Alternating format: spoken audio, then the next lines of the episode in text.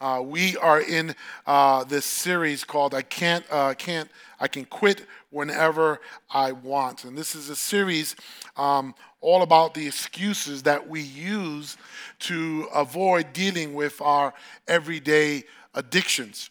You see, we all have things that we do to kind of make us feel better that start off as little little things that start off as maybe it's occasionally happens, uh, but then escalate into compulsions, right? And maybe it's maybe it's social media, maybe it's online shopping, maybe it's a constant cup of caffeine in your hand. But we all do stuff that isn't good for us, and even though we know that, we know that it's not good for us, we keep on doing it. Why is that? Why do we keep doing it? Right? And so uh, this is what this series is all about. How do we make the change for the better? And so uh, we've had incredible topics so far, and week three is the excuse that we give that it's just something that I do. It's just something that I do. It's not hurting anyone. Maybe you've used that excuse for some of your addictions before. Oh, it's I don't I'm not hurting anyone really doesn't impact anyone else. It's just something that I like to do. Right, we're going to be addressing that this morning. But let me start off by asking you ever had a time where you were so pumped, you were so stoked, excited about uh, giving someone a gift? Giving someone a gift, something that, that you sacrificed for, something that, uh, that you worked hard for right, and prepared for to give to someone, uh, but then it, it didn't really seem to matter to them at all. Like, like you worked really hard. You sacrificed to, to make it happen, and then they look at you be like, that's the wrong size. That's not the color I want. Oh, I'm, oh, I'm over that now. I'm not into that no more. That was on your list two weeks ago. Right? And you were so excited because you put in a lot of effort and time and energy. But it didn't matter to them. Maybe as a parent, again, you were scra- uh, scraping and, and, and, and saving, driving all over town, fighting for the thing that your kids said they want. But here's the thing, right? This isn't just a kid thing. This is a human thing. The more focused we are on getting what we want in order to be happy, the less aware we are of what our pursuit of happiness is costing those around us. Does that make sense?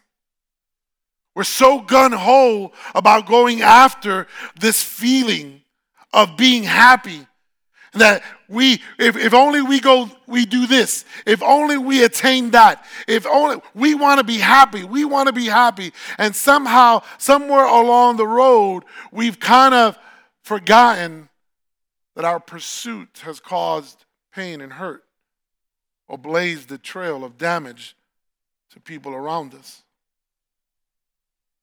You see, addiction hyper focuses you on doing what you want to feel better, right? And blinds you to how that may be that may um, be making others' lives worse. So you're so focused on doing the things that make you feel better that it blinds you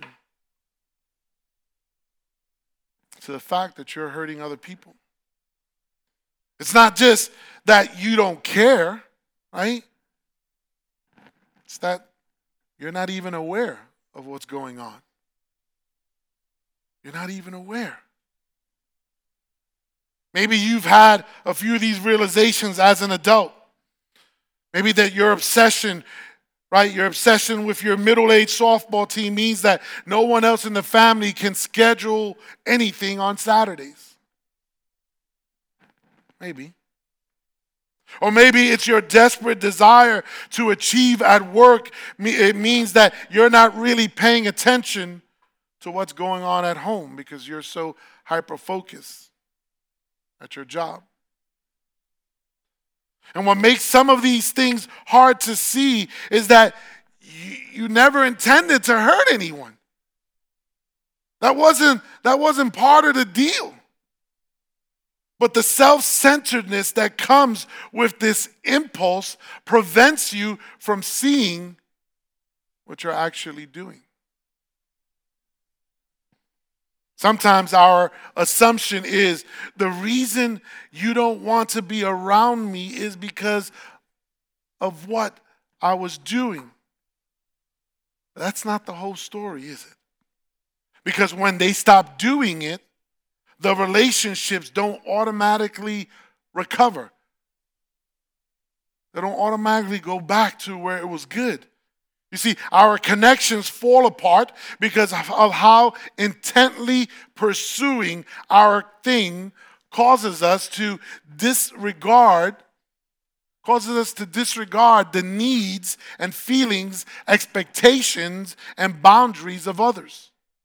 This is why recovery kind of requires us to realize how unintentionally selfish we've been and the many unexpected ways that rippled out and wounded those around us.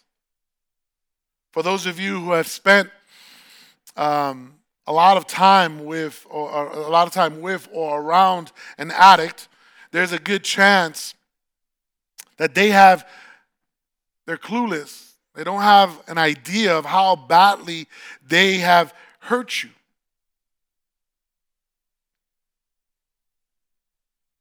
Because the truth is that they're not really thinking about you at all. They're focused on them and what they need to do or what they want to do to make themselves feel better. You see, the pursuit of our obsessions blinds us to the damage that we're doing to others. When we are so hyper focused and so hyper intentional on pursuing the things that bring us satisfaction, we neglect and even hurt those around us. This is why so many of the New Testament authors talk about uh, talk to us about the importance of being considerate and paying attention to how our actions affect others. Because we all, truth is, we all struggle with this. And the path to healing always involves listening and responding to the stories of others. 1 Corinthians 10 24 tells us, do not, don't be concerned for your own good, but for the good of others. Do not solely focus on yourself, but on the needs of those around you. Paul says this, right, to bring it into context.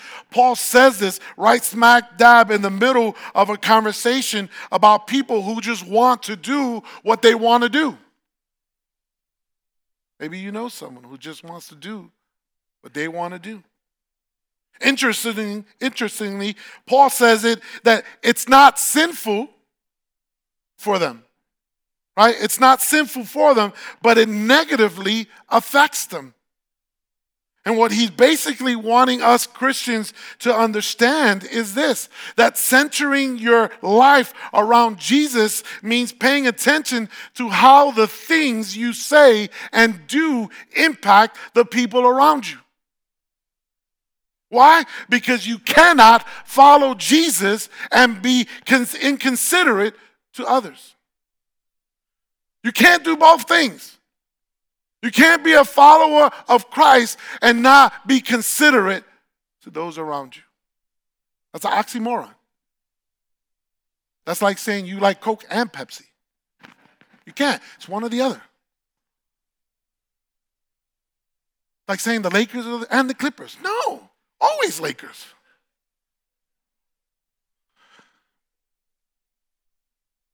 Yankees and Dodgers. Yankees, of course. All right, I know, I know. But guess what? You were watching the World Series just like we were. Anyway, First John 4, Frankie, stop. First John 4 20 says, right? You cannot love God and hate your brother.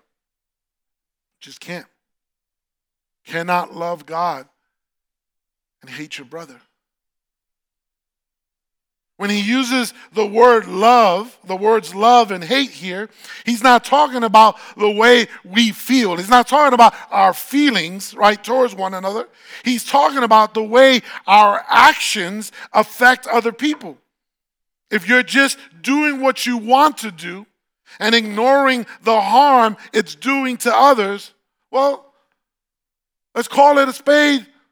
Let's call a spade a spade. It's unloving. It's unloving. When you do what you want to do for your own benefit and then go out and you harm others.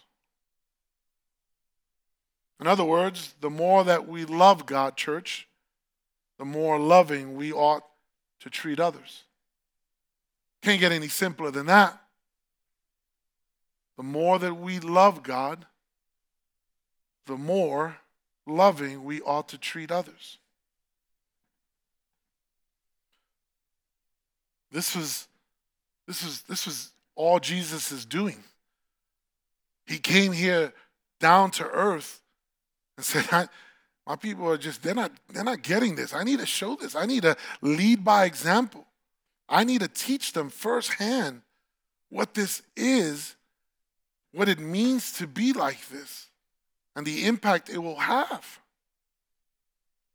So when people built a relationship with Jesus, it always, always, it always resulted in, in being more considerate and sacrific- or considerate of and sacrificial towards others. Because that's what Jesus did. And that's the model that he wanted to, to put on display for us.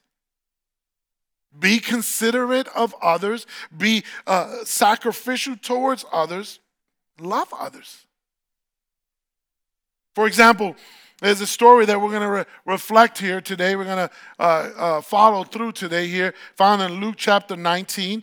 And it's the so- story of Jesus and Zacchaeus. You probably heard this story before. He was a, a tax collector, right? And, and, and this story is going to kind of play out before our eyes of just the impact of what Jesus was trying to do. And so Luke chapter 19, verse uh, 1 through 4 says that Jesus entered Jericho and made his way through the town. There was a man there named Zacchaeus. He was the chief tax collector in the region and he had become very rich. He tried to get a look at Jesus, but he was too short to see over the crowd. Someone who has that problem? Anybody have a problem? Right? So he ran ahead and climbed a sycamore fig tree beside the road, for Jesus was going to pass that way. So let's make this easy. Let's I, I let's call him Z. Okay. So Z was known for two things. He was known for two things. Number one, he was known for being short right? Because as a little kid, we start like you ever seen ever, you ever read that story or seen that story for the in kids church? Like everybody is this big and Zacchaeus is that big. Like they cut it out and he's, like, just like really big. Anyway, so he's known for two things. Number one, he is short, and number two, he's a tax collector. That's two negatives in one sentence. short and being a tax collector. Just realized that just popped in my head right now. Anyway, Jericho was ruled by Rome, which notoriously, overtaxed its people, and they didn't care how you got it or what you took for yourself, just as long as Rome got theirs. So tax collectors utilized soldiers to squeeze people dry and make themselves richer. Z was a Jew. Why is that important, Pastor? Well, I'll show you why it was important because being a Jew, he was taxing his own people.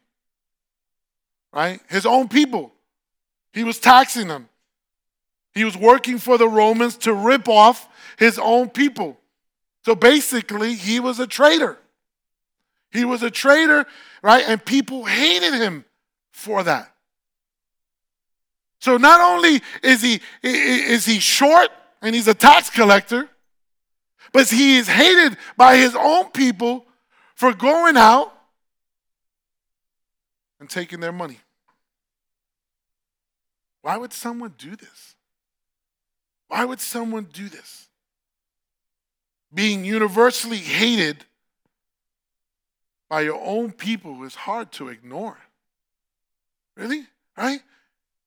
Being hated by your own people is hard to ignore, and yet he kept doing the very thing that was causing that hatred.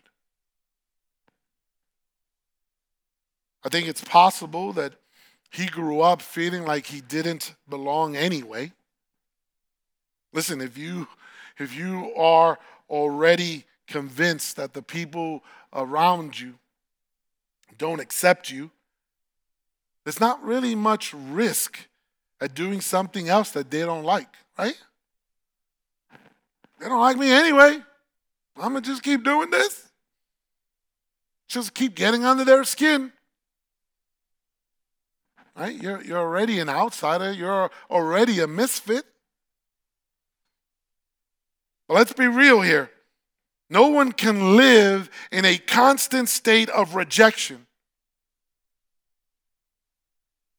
So we all eventually start searching for where we can go and who we can fit in with and what we can do to satisfy our built in desire for belonging. You know what Z was good at? You know what he was good at? He was good at money management. He was good at reading people. He was good at getting people to hand over their resources. It may have alienated him, further from his own people, from the community that he grew up in. But know who liked this side of him? You know who really, really liked this side of him? The Roman government, his employers. They liked him. They really liked him. And so he starts thinking to himself, man, who cares? Who cares what the poor religious people that I grew up with think? Who cares?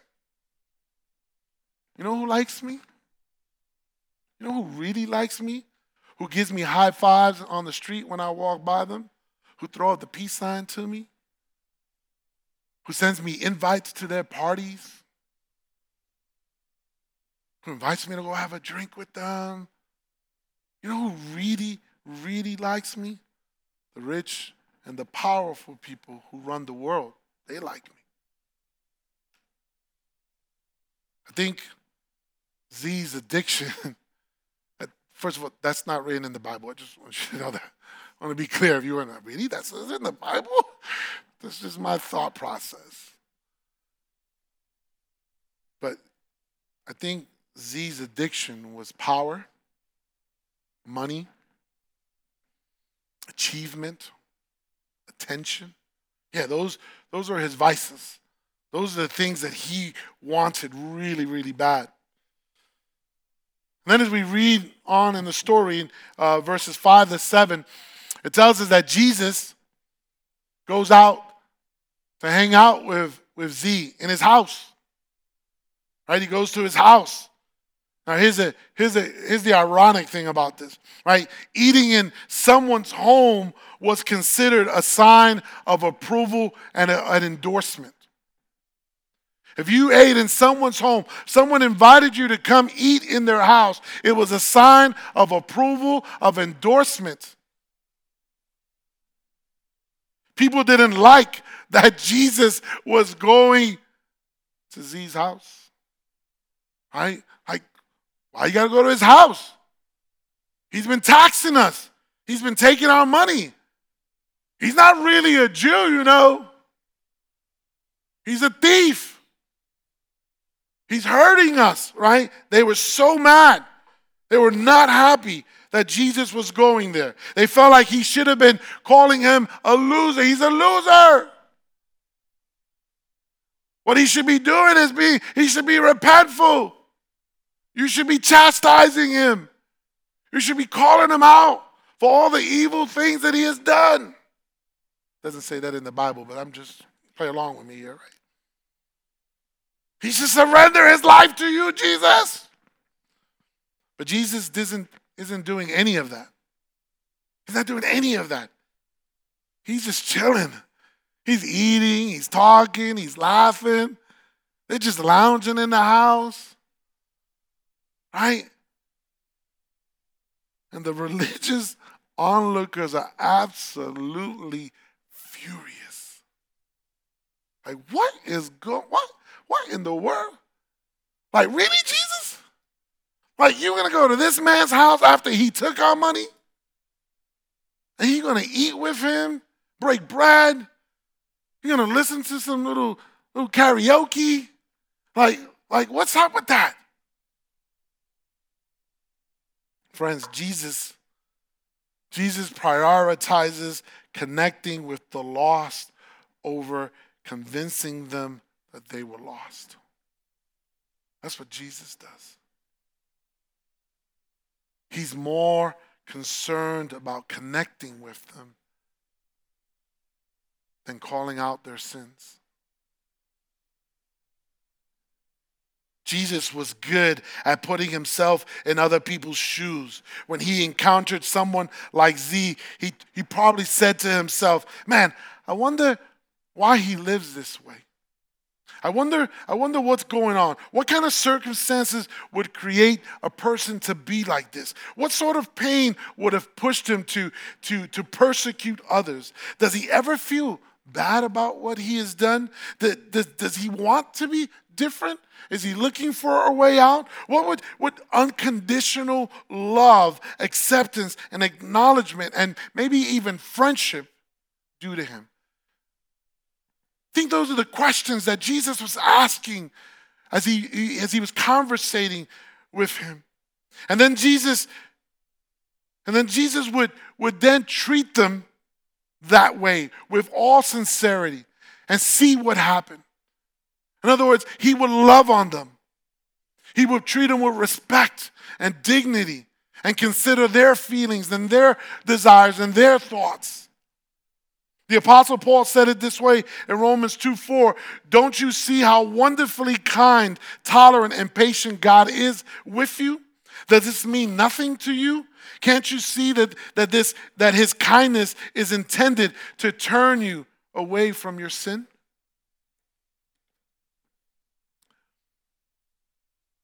In other words, kill him with kindness.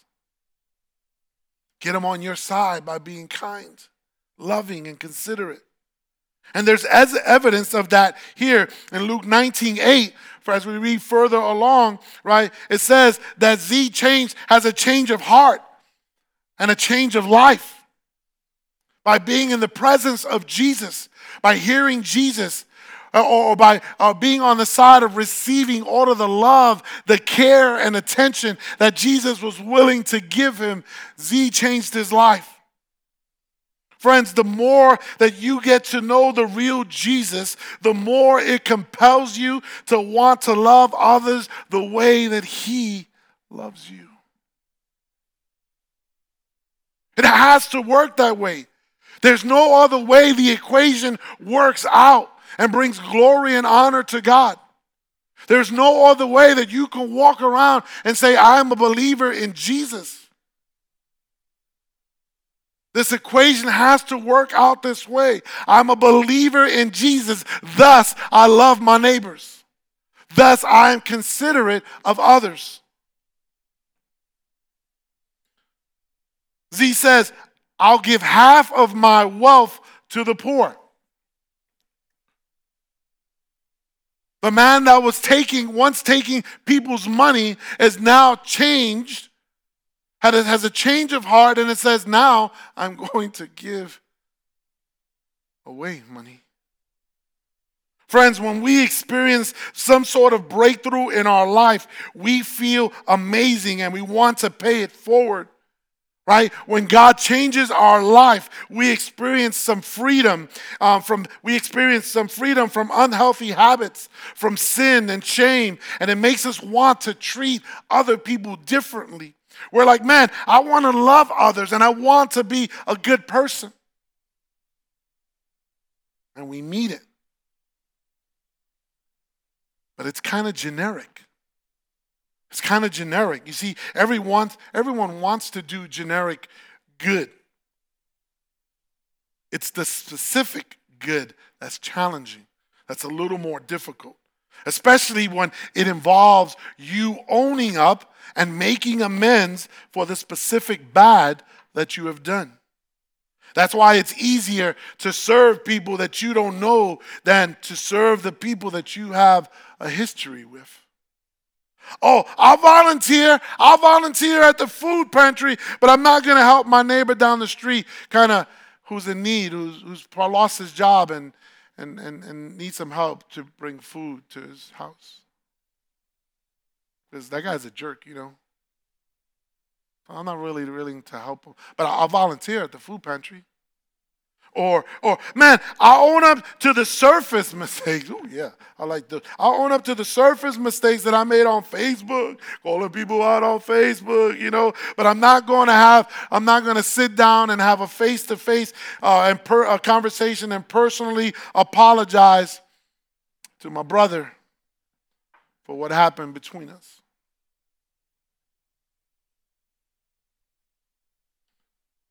But in this story, Z is specific. He's not generic. Right? Luke 19, verse 8 says, Lord, this is him saying, and if I have cheated people in their taxes, on their taxes, I will give them back four times as much. So he's not just saying, I'm just gonna love every all my Jews. Where all my Jews uh, at? Where all my Jews at? No, he's not, that's not what he's saying. He gets specific and he says, Man, for all the people that I have cheated, have taken their money, I'm going to give them back four times as much. He's specific in this. Four times as much as a lot, folks. It's also interesting that he says, if. Everyone with everyone that was around there at that moment that can hear that conversation, right, was like, what, what do you mean if? Like you did. You cheated people, a lot of people. And I don't think I don't think he's unaware that he's done anything wrong. I he recognizes it. I think he just doesn't see how badly his actions have hurt the people around him. And I think he stopped asking himself that long a long time ago.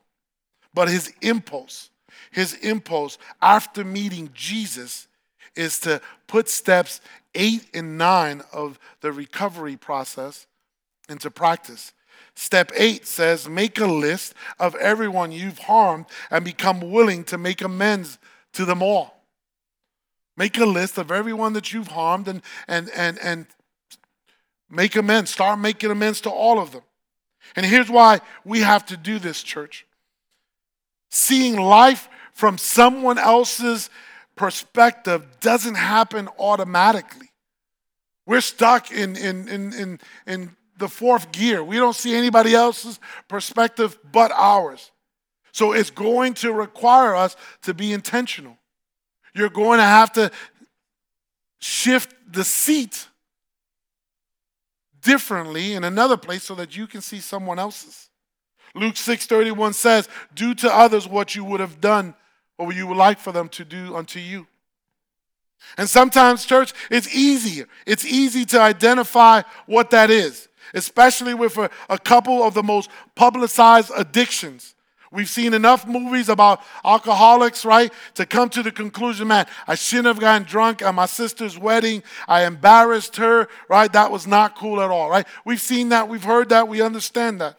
But with others, right? With others, more socially acceptable things or more socially acceptable uh, addictions, it's harder to see. We think, man, my preoccupation with getting a promotion has made me miss a lot of dinners, soccer games, and special moments. I think, I think if I think about that from my kids' perspective, I have failed as a dad.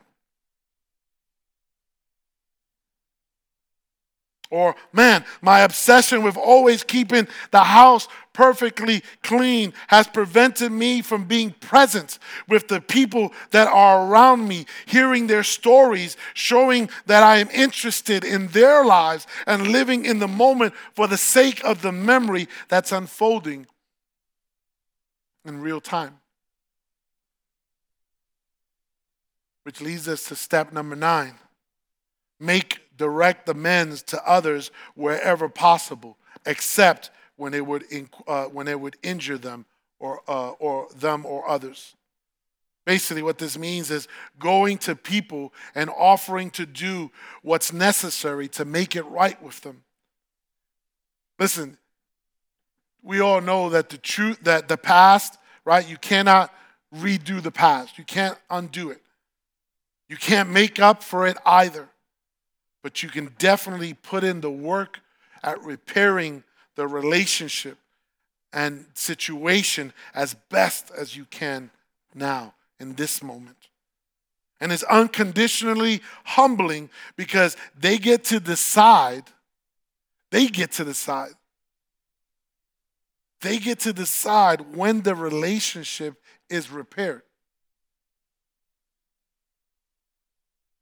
And what it will take. Not you. Not you. You don't get to decide. How many times have we said, Oh, I'm sorry, I said I was sorry. Why, why can't you? Why can't we just go have dinner? Why can't we just hang out? You don't get to decide that. The person that you've hurt gets to kind of set the terms to this. The second part of this step makes it clear that it was written by someone with kids. Because if one kid was going to ask another kid what they can do to fix things when they're really mad, well, kind of likely that other kid is going to say, Well, I need you to roll around the dirt over there, hit your head on the pole a few times, right? Kick yourself, mm, right? Because they want to see, they want to see you hurt like they've hurt. Truth is that that would just hurt you. It, it wouldn't really help them. This clause is there to remind us that making amends is about restoration, not retribution. Does that make sense? I tell you this from experience. These two steps are not fun. Some of you are thinking, well, I don't want to do that. I don't want to do that, Pastor. I don't want to tell certain people that I'm sorry and own up to how I hurt them and do whatever thing that they want me to, to do that, that, that they think will make things right. That sounds painful. I don't want to do that. Church, just so you know, the ancient writers of the New Testament agree with you. Hebrews 12, 10, 11 says, For our earthly fathers disciplined us for a few years, doing the best they knew how. But God's discipline is always good for us so that we might share in His holiness. No discipline is enjoyable while it is happening. It's painful, but afterwards there will be a peaceful harvest of the right living for those who are trained in this way. I love that the author acknowledges that you may that you may have uh, a dislike to the discipline because your parents maybe took it too far with you. But then it reminds us that God that God is not your parents. And if he's asking you to do something, it's because he genuinely wants to help you experience a full and rich and satisfying life. And he knows that addressing this will move you in that right direction.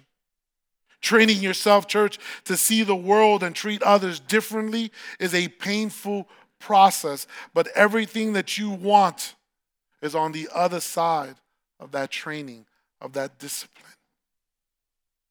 No one can make you do it. Nope. No one can make you do it.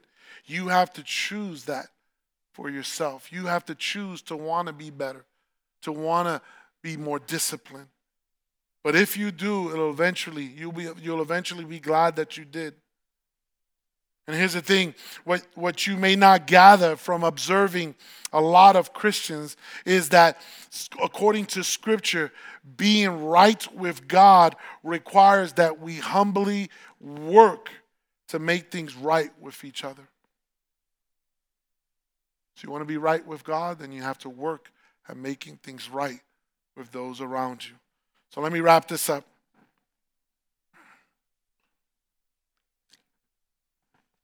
Matthew 5, 23 to 24 tells us to go go reconcile immediately. Right now. Go reconcile immediately. Don't waste any time. Do it when you have the opportunity right then and right now. So here's what's wild about that. That today you are sitting here thinking about whatever compulsions, whatever your compulsions are, your addictions. And if you're honest, you're you're thinking, man, I really want to break free from these things. I know what I'm doing wrong. I know that it's not right. I know it's not benefiting me, and it's definitely not benefiting those around me. And I want, I really do, I want to re, I want to be right with God. I want to be right with God. But I want to tell you this morning my heart. I want to share with you my heart rather. I think that God is saying to you, what God is saying to you at this very moment, excuse me, is this that if you really want to get better, you're going to need to leave here and go attempt to make things right with someone. And you know who that is. You know who that is. If it's forgiveness that you're looking for from me, from uh, God, you've got it. You have it. The moment that you sincerely asked Him, it was granted, it was yours.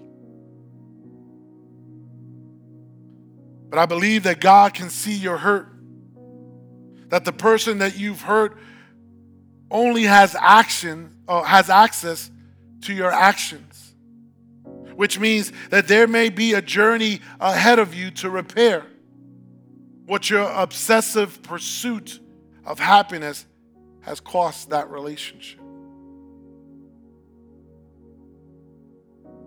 Now, it might be your mom or your dad. It might be your, your, your children. Might be your brother or your sister. Might be your in laws. Might be a good friend. Might be an aunt, an uncle, cousin, grandparent coworker. Only you know who's been hurt by your obsession of wanting to feel good.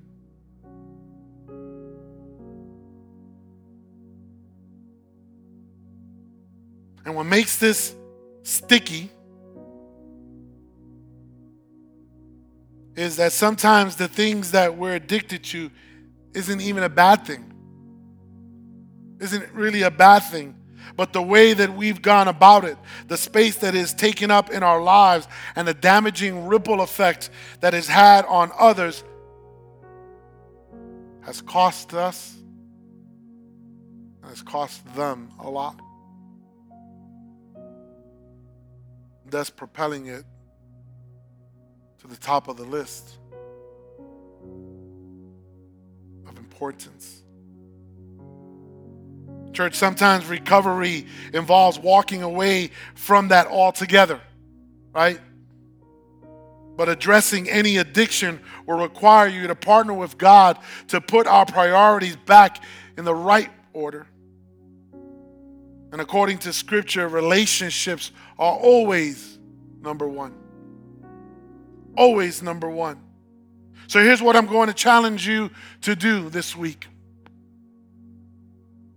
identify someone that your behavior has negatively impacted. I want you to tell them that you're sorry and ask how they how how you can make it right with them. Only you know who that person is. But in order for us to live the life that God has purposed us to live, a rich, satisfying life, it's going to require us to do some of the dirty work. And I want to encourage you to do that. Amen.